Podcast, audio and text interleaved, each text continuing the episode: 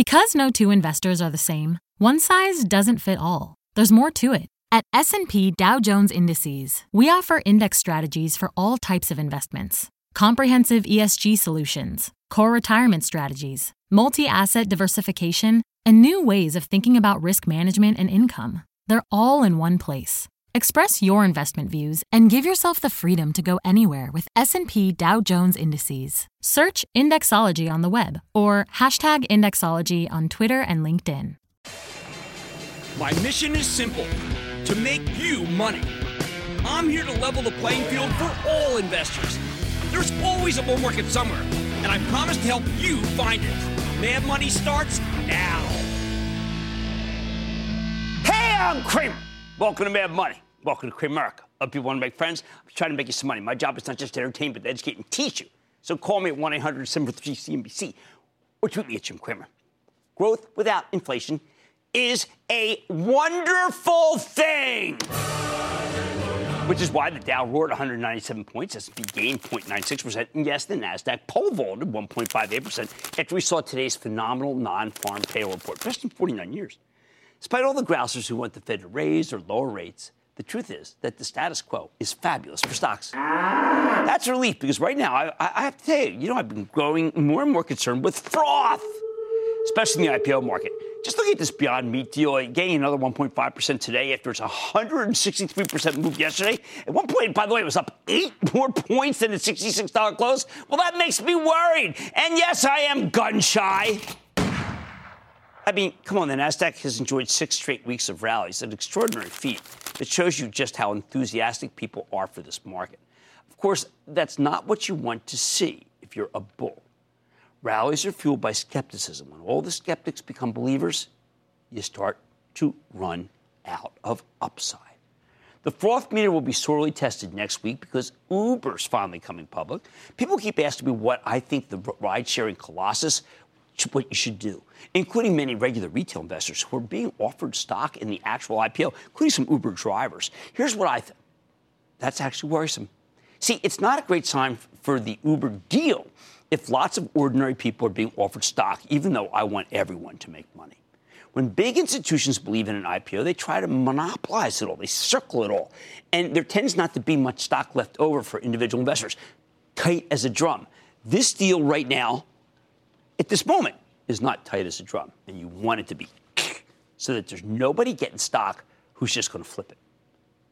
After the spectacular rallies in Pinterest, Zoom, and now Beyond Meat, it feels like that we're coming into this Uber deal way too hot.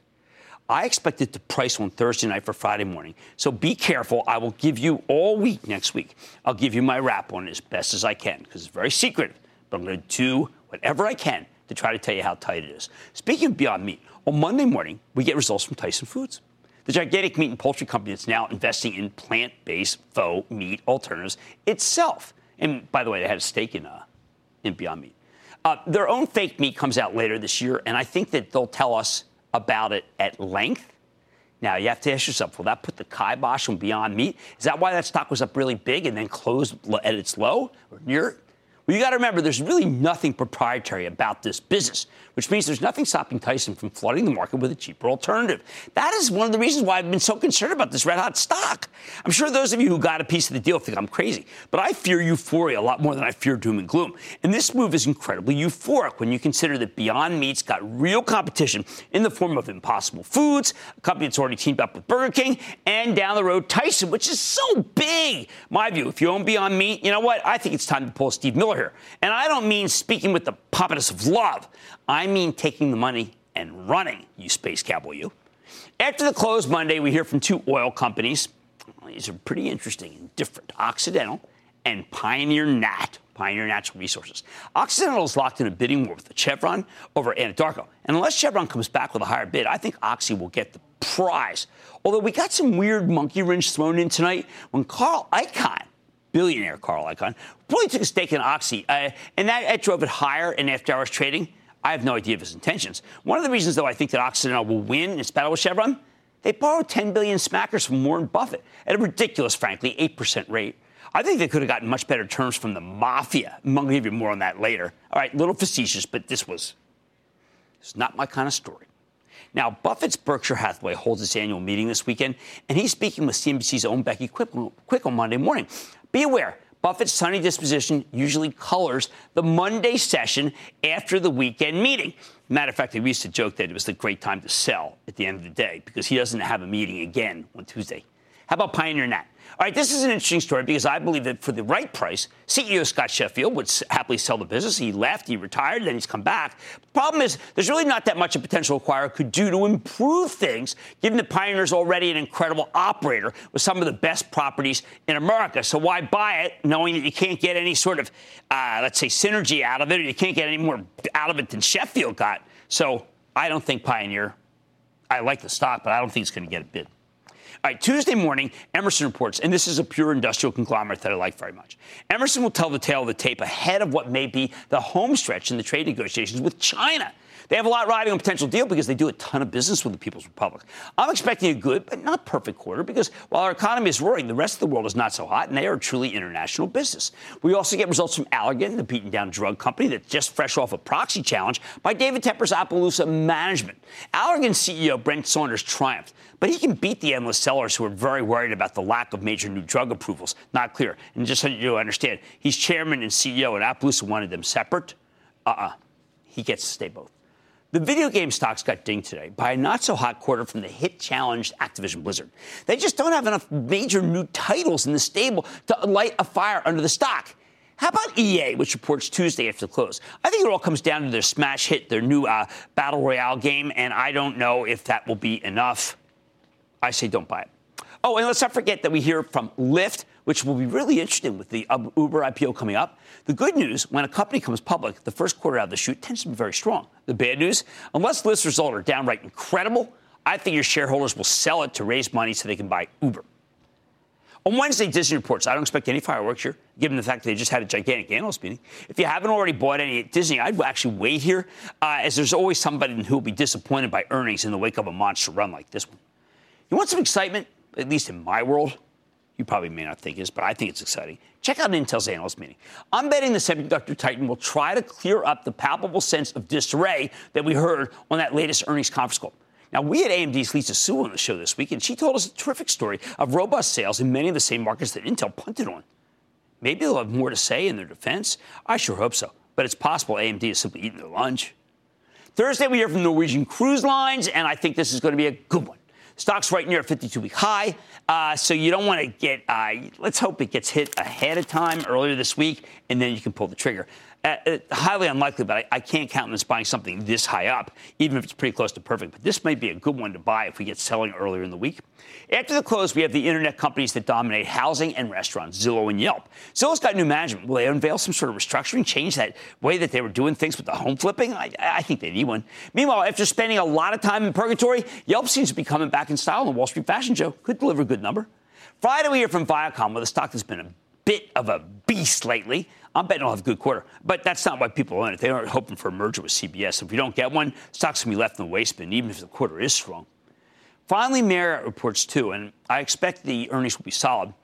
More important, today we learned that CEO Arne Sorenson has been diagnosed with stage two pancreatic cancer. Arnie says he's going to work through the treatment. That's terrific. I wish him all the luck in the world. He's a terrific guy. So let me give you the bottom line. We got a run, runaway freight train of a market right now, and I'd love to see the darn thing cool off for more than just a session or two. It shouldn't be this easy to make money because, trust me, periods like this one never last that long, and they almost always end badly. Jared in Kentucky. Jared. Hey, Jim, 19 year old college student calling. There you go. 19 year old college student who gets someone to watch TV. He's not a cord cutter, he's a, he's a mad money watcher. Let's go to work. uh, my question is about ABIOMED. It dropped $50 Thursday morning after the Q4 earnings, and it came back to even in the session. Is it still a buy right here? You know, I like that one. Uh, that one and E and uh, Edwards Life Sciences uh, are good. There was an analyst who didn't like the uh, the um, but I mean, I, I, I, like the quarter. I don't know. I mean, I think it's I think it's fine. I do prefer Edwards Boy though. EW. I think it's better. Phil in Pennsylvania. Phil. Hey Cramer, big booyah to you. Hey, right my question's about uh, CBS Corp. After a missed earnings report last night and a scandal with a, a former CEO, and the possible deal with Viacom. Uh, is this stock still worth looking at? Um, yeah, it sells at eight times earnings. It's not expensive. I prefer Viacom, its sister company. My charitable trust owns stock in Viacom. Uh, they report on Friday. CBS was fine. I, I, don't have a great thesis for it. I, you know, a merger, you probably get 10% gain. Let's go to Mark in Pennsylvania. Mark. Hey, Jim. Thanks for taking my call from Scranton. I appreciate the knowledge you impart night after night. Really, really appreciate it. A lot of Cramers in Scranton. My grandfather's yes, brothers. Okay, what's up? Well, get out, get out. Listen, I'd like to know your thoughts on Kraft Heinz. You know, my time horizon is probably about 10 years. My cost in is $58 a share. I love the dividend, but I'm wondering if I should just cut my losses at this point and ide- identify another opportunity. You know, I cannot count on selling it down here. I have to believe this stock keeps trying to bounce. If we can get this thing up to say like 11 times earnings, in other words, let's say the stock goes, I don't know, let's, let's, uh, let, let's say the stock goes to 40 uh, that's where I would sell it. I don't want you to sell right here. It's got a 5% yield. Uh, it feels a lot like Dow Chemical. Whoa, another 5%. So let's hold on and get a better price later. I'm very concerned that this market is getting frothy. I'd like to see stocks pull back a bit and stop this endless momentum. I know it feels terrific. I don't want this thing to get out of hand. Well, Mad Money tonight. Borrowing money isn't an art, it's a science. I'll tell you how Occidental and Tesla experimenting. Well, how about that Carl Icahn? Maybe he's stalking Oxy. We don't know. Then ain't no mountain high enough, ain't no river wide enough to keep portfolio managers from getting to you, babe. I'll explain. If you're lucky, maybe even sing, I don't know. Well, uh, Marvin Gaye and I have never really been that good. I love them, love them. And it's a company that works with the likes of Mondelez, Walmart, and Bayer. I'll reveal the name when I sit down with the CEO. Stay with Cramer.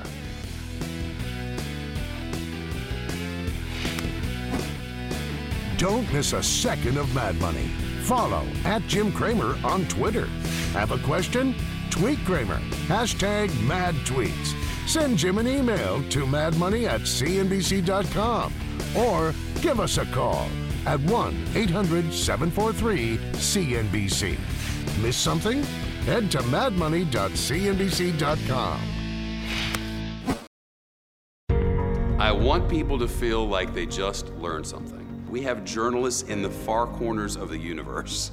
I can't wait to get all of those resources under one hour long newscast where we can deliver the facts of the day clearly and concisely, in context and with perspective, and tell people what's happening, what it all means.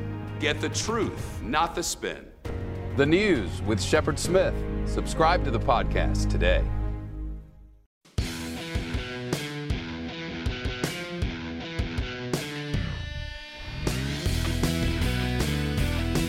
Borrowing money's not an art, it's a science. If you can borrow at 2% with a weak balance sheet or at 8% with a stronger balance sheet, you take the 2% money, right? You don't think twice. I know that sounds obvious, but in the real world, we saw something unbelievable this week. Vicki Hollub, the CEO of Occidental Petroleum, is effectively borrowing 10 billion from Warren Buffett with an 8% coupon in order to raise the capital she needs to acquire Anadarko. That's staggeringly expensive money. Occidental is a major company with a solid balance sheet, and the Anadarko deal makes a ton of sense. They could be uh, do a normal bond offering, and get a much lower rate. Just look at Tesla, which is borrowing 1.6 billion at 2% in the form of a convertible bond offered by Goldman Sachs, a brokerage firm that actually rates the stock a sell. Sell, sell, sell. That's incredibly cheap money, given that the benchmark 10-year Treasury currently supports a 2.5% yield. From Tesla's perspective, this is basically free money.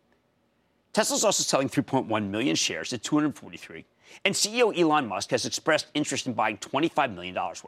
With the stock flying higher after the pricing, this secondary has been a good deal for anyone who participated in it. Unlike the money that Occidental's borrowing from Warren Buffett, which could be an albatross around the company's neck, Tesla's bond market money gives them plenty of breathing room. So let's puzzle over this one. Apparently, Buffett was willing to give Occidental as much as 20 billion at that 8% rate. Well, who can blame him? He's getting incredibly favorable terms. 8% is much more than it would cost Oxy if they just went to a bank and asked for a loan, to say nothing about going to an investment bank that sells some bonds like Tesla did. But it turns out that Vicki Hollub really loves the Warren Buffett imprimatur to the point where she's willing to pay through the nose for it. If you're a shareholder, you should hate this deal. Hate it. Occidental stock pays a very high dividend that currently yields 5.4%.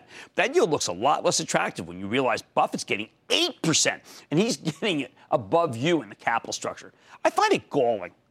Now, I recognize that there was a need for speed here. Buffett offered uh, instant money, which Occidental needed if it wants to win the bidding war for Anadarko. They're competing with Chevron, which is a larger company with deeper pockets. But exigent circumstances can't possibly justify this move. If Oxy needs to borrow at 8% to make the Anadarko deal happen, maybe it's not worth doing. Think about it like this. If the price of oil does take a header, Occidental will be on the hook for a giant slug of cash. They'll have a, much harder time paying that back. You don't gamble with the fate of your company. Yet I think that's actually what Hollub might be doing here. Tesla, on the other hand, let's make it out like a bandit. Elon Musk may accuse him of being some sort of kind of a matrix style computer simulation. But there's no denying that he structured this deal brilliantly. While Hollub paid up for the prestige of Warren Buffett, Musk did the opposite. He sought the blessing of Goldman Sachs, which has that sell in the research department. Goldman's basically dissing its own research department to get this done. That's impressive. Look, I get that Buffett's blessing is definitely worth something. Amazon surged $61 today on the news that a portfolio manager Berkshire Hathaway actually bought some shares. But, uh, you know, that's kind of nuts. Well, I've been a big fan of Amazon for years. It's madness to bid the stock up 61 bucks because one of Warren Buffett's employees now likes it too. That's the kind of hero worship that gets you in trouble. Borrowing money should be an economic decision. Tesla made the right call, creating a situation where it could borrow at a ridiculously low rate, and Elon Musk deserves our respect for orchestrating this. But Occidental Petroleum's decision to take this 10 billion from Buffett I'm calling it ill advised. There's very little justification for paying usurious interest rates when you could easily get a better deal. Now, look, I sure hope it works out for Oxy, but as I always tell you, hope should never be part of the equation. Stick Cramer.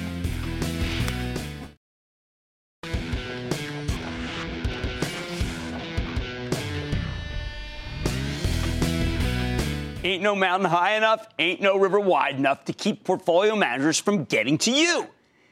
Think about that song whenever you see down and out stocks suddenly starting to rally on seemingly bad news. Because that's the thesis. I've told you before that you can't wait for an actual turnaround to start buying. The biggest gains happen at the beginning of the valley, before the turn is obvious. You have to anticipate. But that raises a tough question. If you are anticipating, how long should you wait? You're not betting on when the business will bounce back. You're betting on how patient the other money managers are going to be. If there ain't no valley wide enough for some of these bigger dogs, then well, that's the time frame. When you can't game the game, you have to game the players. It's the actual turn versus the perception that a turn is coming. And sometimes the perception turns out to be very wrong. It's based on nothing but hope. And when a real turn doesn't materialize, the overly optimistic bulls then get slaughtered. Now, we've seen this play over and over. The story, you know, you see it in earnings seasons where it really comes out. And I, I want to take you some, through some of the highest profile examples, including ones we've talked about here, including one that I've got wrong. Let's start with the one I got wrong. Let's start with the oil cycle. Last night, we spoke to David Demshur, who runs Core Labs. That's a high tech oil service company. And he told us that it's really just a matter of time before the oil drilling business turns around. I had, I had believed that too. Seems logical, right? I mean, oil reserves are finite. So if you run an oil company, you need to keep drilling or else you're going to run out of crude. But Core Labs and its oil service fellow travelers like Schlumberger have been predicting this turn for ages. And if you listen to them, well, you've had a suboptimal run. And that includes me. I got this wrong. Even as the price of oil has rebounded and Anadarko caught a takeover bid, the oil service plays continue to struggle. The whole thesis here was that large scale drilling would rebound along with the price of crude. But crude's back, and drilling didn't. Why not? Because the traditional uh, drilling cycle has now changed. The oil companies spent way too much expanding their production only to get burned, and they've been chastened. Investors have taken the dollars away from the producers who are willing to spend like crazy, natural clients of Core Labs and Schlumberger. Instead, they prefer to own producers that are prudent cash managers. It's a wholesale shift. No one saw it come. Well, some people did, but I know I didn't. And it turns out that there is a valley wide enough to keep portfolio managers away from these stocks. Yep, it's been a huge and disappointing bust of a non cycle. So what do you do now? Well, if you're still in the oil service place, it's too late to sell. But normally I tell you to double down at these levels, and I'm not going to do that. I think the spectacular production growth from the Permian Basin in Texas will keep a lid on oil prices for years, not months, years. Which is why the oil futures out five years now, trading in the low 50s, eight to nine bucks below where the crude is trading. That's pretty interesting, isn't it? Hey, how about a more positive example? All right. People have made fortunes betting on a turn in the big commodity semiconductor companies and the related semiconductor capital equipment makers before it's happened. Right now, prices for commodity chips like flash and DRAMs, they're still going south. Yet, if you look at the stocks of the companies that make up this stuff, like Micron, Western Digital, or the companies that make the equipment for this stuff, like Lam Research, well, they bottomed, they bottomed five months ago. Not that long ago, I saw an old friend, Dan Niles, a hedge fund manager and former analyst, who came on our air and talked about how this move is happening way too far too fast, implying it has no staying power. Remember, though, we don't need to game the game. We're just gaming the players. When it comes to the semiconductor space, the big portfolio managers have gotten ahead of the turn, and they're not letting go. That said, if you don't own them already, I think that the group may be running out of upside even before the cycle turns at all. Next up, look at Arista Networks, ANET. It's down 10% today after the company gave some lousy guidance last night. What happened to Arista was purely cyclical, and few gamed it correctly. Here's a networking equipment company that's basically making the plumbing for the cloud. And last night they hinted that there may be a pause in spending for major cloud provider, and many analysts thought it was Microsoft. That's pretty stunning because until last night, we didn't even know there was a spending cycle for the cloud. This is supposed to be a secular trend, meaning the growth is staying consistent. There's no up or down. But I think Arista is just pointing to a pause here and not a cyclical downswing. I'm not worried. Why do I feel that way? Because earlier this week we had Lisa Su from uh, the CEO from AMD. She told us she's seen no downturn in chips for the data center. Now this one's tough because Bob Swan, the CEO of Intel, saw something similar to Arista when he spoke right after Intel's shortfall. I'm sticking with Lisa Su. I think the continued upward uh, trend in spending for the cloud is not done. Fourth cycle, everyone's waiting for this one, the 5G build out. Now that this next generation wireless technology has arrived, people are buying Qualcomm. It was up again today, even though Qualcomm cautioned you not to even think, not to anticipate this quickly. They're buying Broadcom. Of course, they're even buying Apple in order to play the 5G cycle. Let me offer a word of caution. Last night, Skyworks Solutions reported a solid quarter, and they talked at length about 5G, but the market would have none of it. My takeaway 5G is not a magic elixir anymore, but it is a value that managers have been able to see through. Chasing cycles that haven't begun yet is always a high risk activity. Sometimes it can be downright deadly. I've watched helplessly as the stock of Dow Chemical flails around because Wall Street doesn't seem to believe in the plastic cycle. They just think it's just like that. Dow has tried to present itself as more, one of these more secular growers of the year, but the crunch in the stock yesterday shows that most money managers they're not buying into that thesis. My view, the new Dow is paying you to wait with a bountiful 5.3% yield, the highest in the Dow Jones Industrial Average. I think that's enough reason to stick with uh, until CEO Jim Fitterling uh, uh, figures it out, uh, and that we it, it can start going again. But clearly, I am early. I've over anticipated. What's the meanest and most insidious cycle of all? People who people who try to anticipate a turn in the autos. Take, take that auto cycle. People simply aren't buying cars at the pace they used to. Not in America, not in the rest of the world either, including China. Blame it on the cost, blame it on the sharing economy. Uh, either way, any company that's bet heavily on the auto industry has seen its stock get crushed. Any portfolio manager who bet on a turn in the auto industry, they've had their money get crunched. And by the way, if you want to see that destruction, look at the stocks of 3M and Dow DuPont, the uh, former parent of Dow Chemical. People are now giving up on this one because it's simply been too costly to game the players who are trying to game the auto cycle. Here's the bottom line timing isn't easy. If you wait for a particular cycle to turn, you'll be too late. By the time there's clear evidence, you've already missed the move. But on the other hand, if you try to move too early and the cycle doesn't turn, you can end up getting annihilated. That's why you need to be very careful before you try to anticipate a turn. But if you get it right, the rewards are so bountiful that it's almost always worth trying. Just be sure there is a cycle to be had before you pull the trigger. Robert in Florida. Robert. Hey, Jim, I want to give you a Tampa Bay booyah. Really? Okay, well, I'll take that booyah any day of the week. What's going on? Hey, I'm calling to ask about Crown Castle and the 5G push that they're moving into right now. What do you think? Do you like this? Yeah, this is one. Okay, we're talking about the cycle. This is a terrific example of what you should anticipate. Everyone's going to need more towers for the 5G cycle. I am blessing participating in that particular portion of the cycle. That's a good one. Let's go to James in New York. James. Uh, Jim Cramer, booyah, my friend. Booyah. I know it's a day early, but may the fourth be with you. Thank you. My cousin Jay and I enjoyed debating what we learned from Mad Money. You bring our family closer. Once uh, again, thanks. Hey, you're a good man. Thank you. You got it. I'm taking profits because it's never wrong taking profits. Right. Earlier this week, you discussed the lack of movement in oil, services, and financials. Yes. Now, oil usually rising through Memorial Day.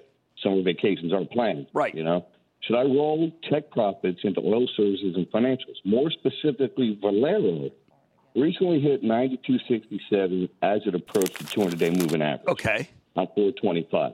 It pulled back 4.5% from that high. Uh, it's up 19% on the year. Can we expect this $90 stock to follow through to 100 and pass through the 20 day well, moving average? You know, I've never, you know, they've raised their dividends to the point where they have a 4% yield. And, and I think the, this refinery cycle has been very, very, tri- very, very tricky.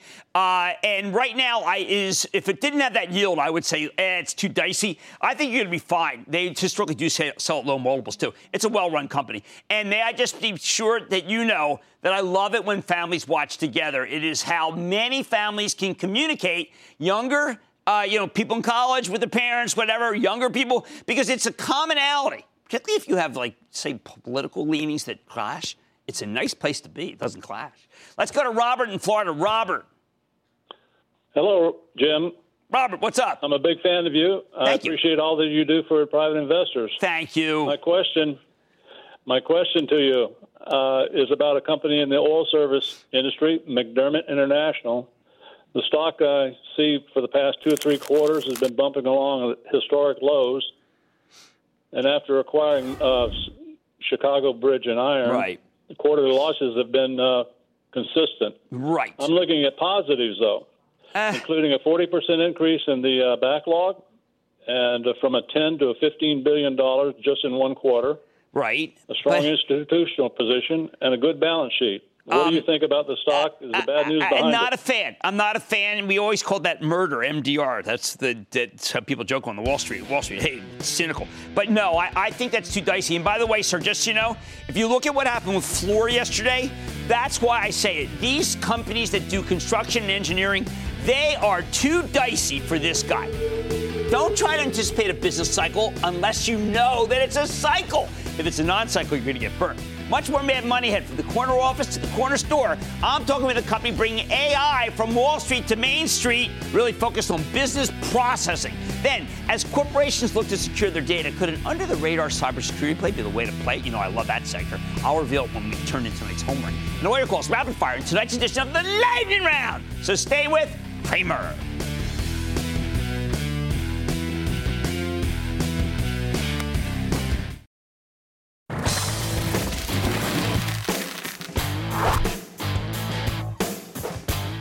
Do when a company reports a seemingly good quarter, but its stock doesn't react the way you thought it would?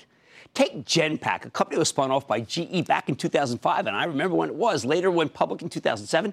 Genpact provides all kinds of business process outsourcing, information technology services to more than 800 clients. Last night, the company reported a seemingly strong quarter, a 3 cent earnings beat off of a 40 cent basis, higher than expected sales, up 17% year over year. Yet after opening strong, uh, the stock uh, was 4% to a new all time high. Genpact shares actually slid back, closing up just 1%. Now, you know what this is? This is about expectations. The stock had been red hot going into the quarter. It had already rallied more than 30% year to date, so it was inevitable that some investors would sell the news even after a terrific quarter.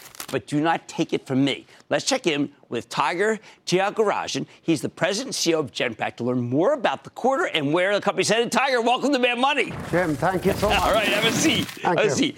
I think your company's fascinating because I've always watched, I like professional racing. Let's use the case of Virgin, one of your customers. And I always try to figure out, well, uh, when do they know, like, the battery's going to die? Yes. And they know it because you do predictive software. Oh, yeah. We, we sit behind the scenes. We're not Right. there. And we not only do predictive software that takes the information from the car, but also the weather. Because depending on humidity and temperature, the battery could decay faster than. And guess what? The driver, because if the driver uses the brakes too often, battery will die. I've actually seen a race where the car stops with the finish line just there. How tragic is Yeah, that? I know. I mean, but no one else, no one would know other than you guys. Now, you, when I was looking over the, the data that you gave me, one of the things I thought was fascinating, I got to go right there. Artificial intelligence has a bias? How is that possible? It's artificial intelligence. How could it be rigged to have how could it be have a bias? But Jim, it's artificial, right? So which means Right. it's based on our intelligence, and it's based on the data that you feed it. Okay. So if you take five years of data that is that has a bias in it, so let's take the example of in the lending environment. Let's say someone has had a bias in lending. Okay. You take all that data, you feed it in, the machine continues to do what you were doing, So the bias continues. So you catch the bias? No, so so you need to understand what are the biases that could be there in the past data. Okay. And then you say, I want to remove that bias. So you have to then introduce rules over and above existing data to actually change the bias. If you allow regular AI to work on old data, you'll get the new is equal to the old. I found that fascinating because we all kind of presume that AI cleans up everything. Uh, you do some great stuff for Mondelez. They reported a very good yeah. quarter, quarter this week. It's also predictive. Yeah, it, what we do for Mondelez is actually very interesting. So we do a lot of work in their finance and accounting group. And think about a group of people who are doing analysis uh, to actually say, here's the trend line of sales, here's the right. trend line of price, and here's the trend line of costs. You can actually introduce, again, AI, machine learning, right. and automate all of that. But what that does is it allows people to actually then spend more time to understand why. What is happening here? What do I do? A lot of people today in companies spend time preparing the data. Right. And spend too little time deciding, so what should I do? What AI and machine learning can do, which is why we think about humans and machines working together, is that the machine can do all of that and says, here's the prediction. And then the human says, okay, since I know that's the prediction, here's what I'm going to do to prevent that from happening. Okay, so you also still, uh, spun off by GE, you do a lot of GE work. Yes. Again, is it this kind of uh, finance business? And, and how do you fend off others? I mean, Workday would like to get into some of your stuff for HR, HR and finance. I'm trying to figure out like where you win head to head against some of the companies we have on? So actually, Workday is a great company. Uh, we do not do HR. Okay. Uh, and we actually partner with Workday to use their technology to actually provide HR services if we have to. We don't okay. do much of HR, but we partner with SAP, we partner with Oracle. We use other people's technology to actually then provide the services and then provide tools that sit on top of that technology. Uh, which does AI and machine learning, because it, the, the reality is the world of digital allows you to go into different technologies, okay. bring the data up, and then provide the predictive analytics that then people can decide what to do with. Well, when you, let's say, an example of, say, when you work with Walmart, which is a great client, uh, a consumer packaged good company may owe Walmart a million, and Walmart may owe that company a million at the same time right? Because yeah. money goes back and forth. Right. And without you, it, it, literally is just, well, let's give them a million while we're waiting for their million, and you guys can match up the flows? Well, we could, but, but really that's currently not what we do. What we do okay. is actually focus a lot on paying Walmart's suppliers. Okay. And in that process, what you really want to achieve is how do you get that payment out of the door right. exactly on time? See, because you don't okay, want to pay so too early. Okay. But you have to pay exactly on time but you also can't make mistakes. And if you do that right, and remember, these are so many transactions, more than a million, two million transactions. And if you do that right, the supplier is thrilled. Right. Walmart is extremely thrilled. The supplier then supplies on okay. time, and the consumer, you and I, can always find the stock on the store. But a million, million, you guys uh, find out a way to recognize this and call it even. That's right. I, uh, that's hard. It, it, it, it, requires intelligence in the middle. Right. Uh, and that intelligence you can build over time using machine learning. Uh, so we are on that journey with Walmart. We are on the journey with Walmart's, for example, Mondelez, with a customer of Walmart right, and so on. Right. And then finally, for uh, for Bridgewater, which is a company we know well, you, you, do some parts. It says you know you do some parts of HR, but it's corporate shared services. Yeah. And again, I mean, these are hard things for us to understand, but you do them well, and you're getting that business. How do you get that kind of business? How do people find out about Genpact? So, so to start with, having grown up with an iconic firm when, when it was uh, Lean and Six Sigma, and Jack Welch was yeah. driving it in the early days of. We grew up at that time. And then when we spun off, we said, let's hold on to that and use it. So we are deep in Six Sigma, we are deep in process. Right. And we really understand the industries that we serve. So that's one way we get calls. The other is our net promoter score. Our clients love us, Jim. Right. Uh, no, no, I know. You and, and therefore, clients well. pick up the phone and say, talk to these guys. And then we have to earn our stripes with the new client. There's no question. Uh, so to some extent, we are a big believer in reputation. That's all that matters to us. Well, and we measure that through Net Promoter Score. Well, you've got great lifelong clients that really do love you. And you do a very, you have a great niche. Great niche. Okay, that's Tiger Tyagarajan. There we go, CEO of Genpact. Thank you so much. Thank you, Jim. And it was a good quarter. I know the stock just had run a lot. Stay with me. Thank you, Jim. Thank you.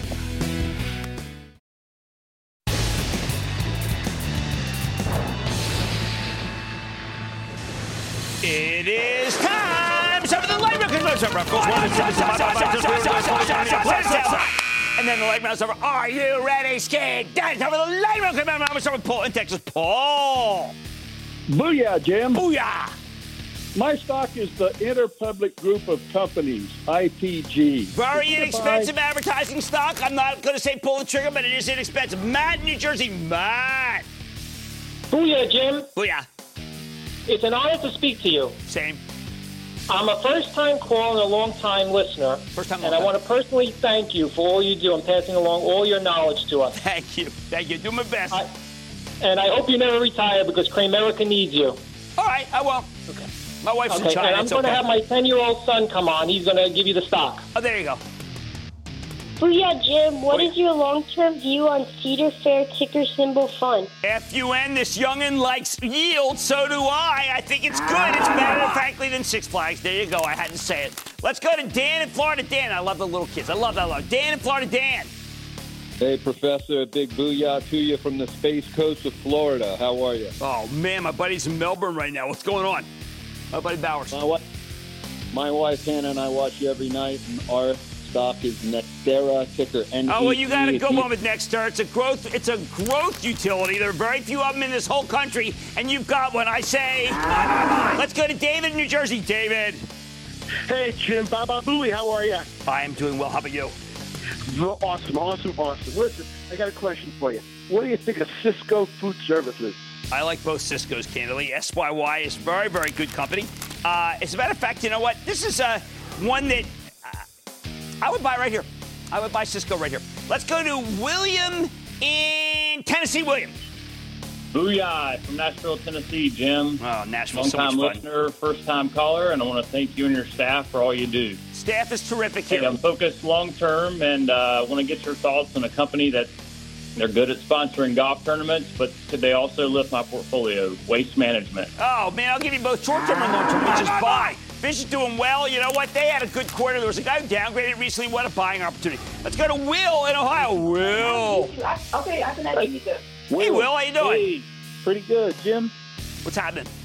First time, Hey, long I had a question about. I'm a first-time listener of Mad Money, watching my Mad Money portfolio grow. Uh, listen to your podcast every day Thank on you. the way home from work. There you go. Uh, Visa, I bought it at about 140. How much growth do you think it has? I think ahead? you cut. That stock has got a very long growth path. Remember, it's still paper to plastic. What a business model. Al Kelly doing great. Don't forget MasterCard. That's a terrific one, too. We're not done. We need to go to Landon in Kansas. Landon.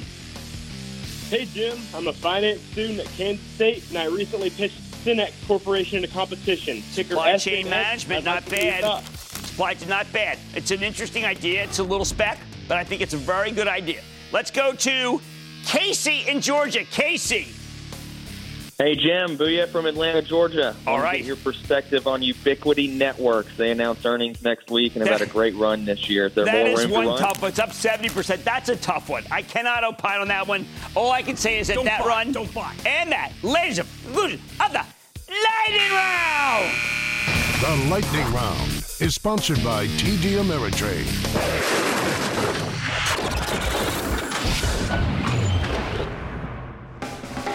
Booyah! Big bull market from Georgia, Jim. Hey, what's the difference between a luck and a wheelbarrow? Only one of them works when you push it. I need the Crimoji sad face. Go pound sand. So keep those positives in mind. Oops, look at this. What fell from the tree? Maybe portfolio managers have swapped their heads for bags of hammers. Portfolio managers are exercising the First Amendment right to do incredibly stupid things. Founding fathers. Ugh. If not for Buffett's Kylie Jenner like following, 18 million with one Instagram. Thank you again, Heather. Boy, is she valuable today. Kylie Cosmetics, Allbirds, two mentions of Kylie so far in the show. Do you have an emoji of me crying? I am sad. I have a heart. I'm not a simulation either, just for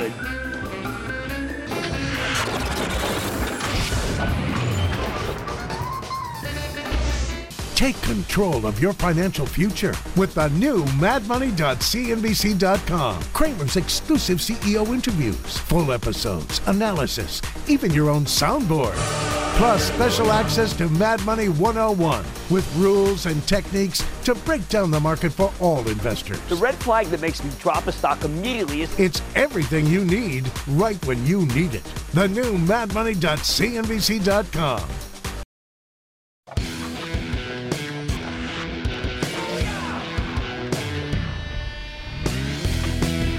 know me, whenever I get a call about a stock that I'm not familiar with, uh, or maybe that I just haven't followed that closely, I always tell you the truth and promise to circle back later after doing more homework. And because this is the most interactive show on television, at, least according to me, we got a real backlog of these homework questions. So let's do some spring cleaning. Okay, on January 20, uh, 31st, Chuck in Massachusetts asked me about Rapid7. RPD for you home gamers. And I said I needed to do more research before I could give you a considered opinion. Rapid7 is a cybersecurity play. Their software handles analytics and automation with a very particular spin. This business is all about the rapidly growing field of security operations. The idea is that companies are trying to realign their cybersecurity, information technology, and development teams so that, that better uh, security practices become baked into the day to day routine. I don't know about you, but I could use that. Now, we know that cybersecurity is one of the great secular growth stories of our time. I've been recommending a bunch of them, and I'm kicking myself for not jumping in on this one. Rapid7 stock has rallied 30% since Chuck asked me about it roughly three months ago. Now, not long after we got that call, the company reported a better than expected quarter with terrific guidance. Their sales are growing nicely, and this year they finally expect to turn a profit. That's allowed the stock to levitate pretty consistently over the past few months. Then last night, the story got even better. Rapid7 reported some fantastic uh, first quarter results, blowing the estimates out of the water. Not only did the management deliver surprise profit, they earned 2 cents per share when Wall Street was looking for an 8 cent loss. But they also raised their full year forecast. You know, that's always really terrific for their sales. However, there was one major piece of hair on this thing. While the full year guidance was excellent, the guidance for the next quarter was not so high. That's why Rapid7 stock fell slightly today, uh, down just under uh, 1%. But remember, the market was up big. So, what are we going to do with this one? Are we too late? Have we missed the big money? I'll say this. If you buy Rapid7 up here, it sure feels like you're chasing. You know, I don't like to chase. Stock currently trades at uh, around 10 times sales. Oh, here we go again with the sales, not earnings. That's very expensive. And even for a company with 34% revenue growth. Good company, but the stock is just too hot for this guy. If you want to buy Rapid7, I recommend waiting for a pullback so you can get in at a lower price. Too expensive for me. Next up on February 28th, Robert in New York asked me about one that I just didn't stump, and I couldn't believe I was stumped by Inogen. That's INGN. And I said I'd get back to them. This is a medical technology company that makes portable oxygen concentrators that are used by patients with long term respiratory conditions. In the past, if you had trouble breathing, you either needed a big stationary oxygen con- concentrator with very long tubes, or maybe a big cumbersome cylinder that's very heavy. Inogen takes a different approach. Their portable system concentrates the air around the patient to give you a single source of supplemental oxygen that you can take anywhere. And it weighs less than three pounds with up to 4.7 hours of battery life. It, you don't need to lug around a big tank full of compressed gas because Inogen's technology relies on oxygen that's already in the air. I think this is a very clever concept. You may have seen it. Uh, this was uh, a kind of breakthrough. Companies had a lot of success. This is one of those stocks that broke down during the fourth quarter bear market, never really came back. Why not? Because when Inogen reported in February, the numbers were confusing. Company reported big top and bottom line beat, but their business to business sales were weaker than Wall Street expected, and they left their forecast for 2019 largely unchanged, suggesting this year might be worse than expected. The stock got clobbered on the news. Since then, it's trended even lower, although today it showed some signs of life. It's up 4%. But man, Inogen reports again next Tuesday, and this is the kind of beaten down stock that could really roar if the numbers are strong. We know business is good. It's just not as good as the bulls had hoped. The thing that the, the thing this is, Inogen doesn't trade like it's priced for perfection. It trades like it's priced for failure. This was a $287 stock last summer, now $91 stock. I think it's risky. But if you're willing to speculate with your discretionary mad money portfolio, you know what? You have my blessing to put on a small position before they report on Tuesday. Only a small position, but typically I would not do that, but I'm kind of fascinated by the company. Finally, on March 7th, Nick in Connecticut called about one that I like.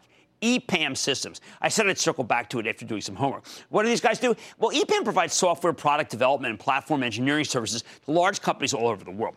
In other words, they help other businesses with every aspect of their software development process. Now, I recommended EPAM as part of a homework segment 11 months ago. And while the stock has fallen off my radar screen since then, it's been a monster. It's up 43%. Uh, although it's flatlined, uh, flattened off since Nick asked me about it two months ago. It's kind of been doing nothing. My view, I still think this is an excellent company with a great story. They're a software engineer, software engineer, which is how they've been able to deliver a consistent 25% growth rate the last four years, and that's sensational. But EPAM stock has been such a strong performer that I am a little concerned about it, given that the company reports earnings next Thursday and this one's unlike uh, priced for a little perfection here. Regular viewers know that when a stock is run going into the quarter, that's often a recipe for disappointment. It's been the case this whole earnings season. Still, I do like EPAM a lot. My view. If you want to own this one, let's hope the company reports a strong quarter next week. But the stock gets hit anyway, based on profit taking, and that is when you want to pounce. Interesting companies this time. Stick with Cramer.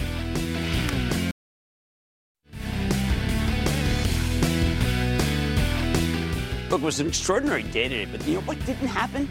A rally in healthcare. People keep thinking, you know what, this group has to go down. At a certain point, as I said earlier this week, we will get a rip snorting rally. I don't want you to give up on stocks like Centene or Eli Lilly. They've gotten very cheap versus the rest of the market. Remember what happened with the bank stocks when they got very cheap? You had to start buying them. So don't give up on a group that I know is very, very popular among so many of you because it will come back they will come back. Like I say there's always a bull market somewhere. I promise I'll find it just for you right here at Mad Money. I'm Jim Cramer, and I will see you Monday. I want people to feel like they just learned something. We have journalists in the far corners of the universe. I can't wait to get all of those resources under one hour long newscast where we can deliver the facts of the day clearly and concisely, in context and with perspective, and tell people what's happening, what it all means. Get the truth, not the spin. The News with Shepard Smith. Subscribe to the podcast today.